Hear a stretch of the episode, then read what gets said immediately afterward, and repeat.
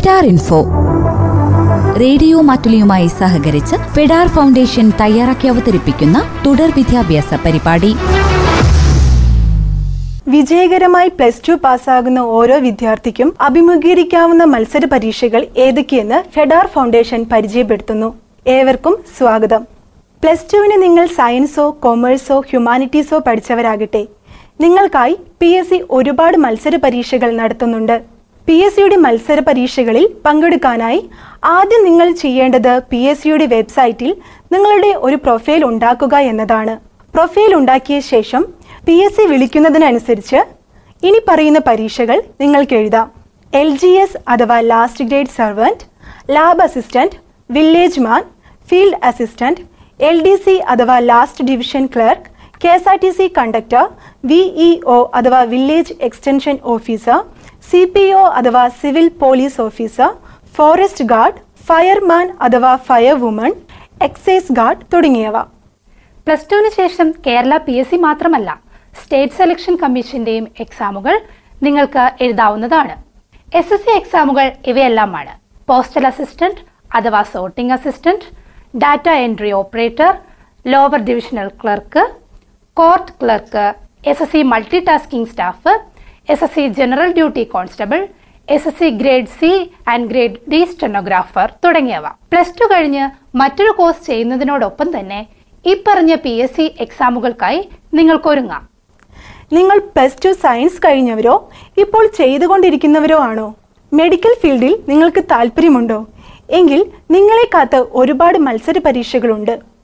അവയിൽ ഏറ്റവും പ്രധാനപ്പെട്ടത് ഒന്ന് നീറ്റ് അഥവാ നാഷണൽ എലിജിബിലിറ്റി എൻട്രൻസ് ടെസ്റ്റ് ഇന്ത്യയിൽ മെഡിക്കൽ പഠനങ്ങൾ നടത്തുന്നതിന് ഈ പരീക്ഷ എല്ലാവരും എഴുതേണ്ടതുണ്ട്. രണ്ട് കീം അഥവാ Kerala engineering architecture medical exam കേരളത്തിൽ മെഡിക്കൽ സീറ്റ് ലഭിക്കണമെങ്കിൽ നീറ്റ് എഴുതുന്നതിനോടൊപ്പം കീമും അപ്ലൈ ചെയ്തിടണം. എഞ്ചിനീയറിംഗ് ആണ് നിങ്ങൾക്ക് താല്പര്യമെങ്കിലും ദേശീയ തലത്തിലും സംസ്ഥാന തലത്തിലും നിങ്ങൾ പരീക്ഷകൾ എഴുതേണ്ടതുണ്ട്. ഏറ്റവും പ്രധാനപ്പെട്ടതിൽ ഒന്ന് ജിമെയിൻ അഥവാ ജോയിന്റ് എൻട്രൻസ് എക്സാമിനേഷൻ ദേശീയ തലത്തിൽ പ്രവേശനത്തിന് വേണ്ടിയും രണ്ട് കീം അഥവാ Kerala engineering architecture medical exam കേരളത്തിൽ പ്രവേശനത്തിന് വേണ്ടിയും പൂർത്തിയാക്കേണ്ടതുണ്ട്. ആർക്കിടെക്റ്റ് ആകാനാണ് നിങ്ങൾക്ക് താല്പര്യമെങ്കിൽ ഏതാണ്ട് എക്സാം നാറ്റ അഥവാ national aptitude test in architecture എന്നതാണ്.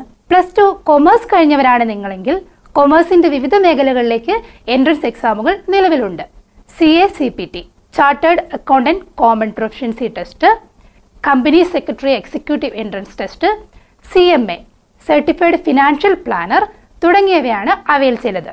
പ്ലസ് ടുവിന് ശേഷം ഇന്ത്യയിലെ നാൽപ്പത്തൊന്ന് കേന്ദ്ര സർവകലാശാലകളിൽ ഏതെങ്കിലും ഒന്നിൽ ഡിഗ്രി കോഴ്സുകൾ ചെയ്യാനാണ് നിങ്ങൾ ആഗ്രഹിക്കുന്നതെങ്കിൽ central university common entrance test എന്ന എക്സാം എഴുതേണ്ടതുണ്ട്. ജമ്മുവിലെയും ബോധ്ഗയയിലെയും ഇന്റഗ്രേറ്റഡ് പ്രോഗ്രാം ഇൻ മാനേജ്മെന്റ് പ്രവേശനത്തിനായി ജിപ്മാറ്റ് എൻട്രൻസ് എക്സാമും പ്ലസ് ടുവിന് ശേഷം നിങ്ങൾക്ക് എഴുതാവുന്നതാണ്. ഇപ്പറഞ്ഞവയൊന്നും കൂടാതെ വേറെയും ഒരുപാട് മത്സര പരീക്ഷകൾ നിങ്ങൾക്ക് എഴുതാവുന്നതാണ്. അവയിൽ പ്രധാനപ്പെട്ട ഒന്നാണ് force exam Indian army navy air force തുടങ്ങിയവയിൽ ഓഫീസർ പോസ്റ്റ് ആണ് നിങ്ങൾ ആഗ്രഹിക്കുന്നതെങ്കിൽ എൻ ഡി എ അഥവാ നാഷണൽ ഡിഫൻസ് അക്കാദമിയുടെ എൻട്രൻസ് എക്സാം പാസ്സാവുകയാണ് വേണ്ടത്. ഇതല്ലാതെ ഇന്ത്യൻ നേവിയിലേക്ക് പ്ലസ് ടു സയൻസ് പാസ്സായ വിദ്യാർത്ഥികൾക്ക് direct B tech entry S S B അഥവാ സർവീസ് സെലക്ഷൻ ബോർഡ് ഇന്റർവ്യൂ പാസ്സാവുന്നതിലൂടെയും ലഭിക്കുന്നതാണ്.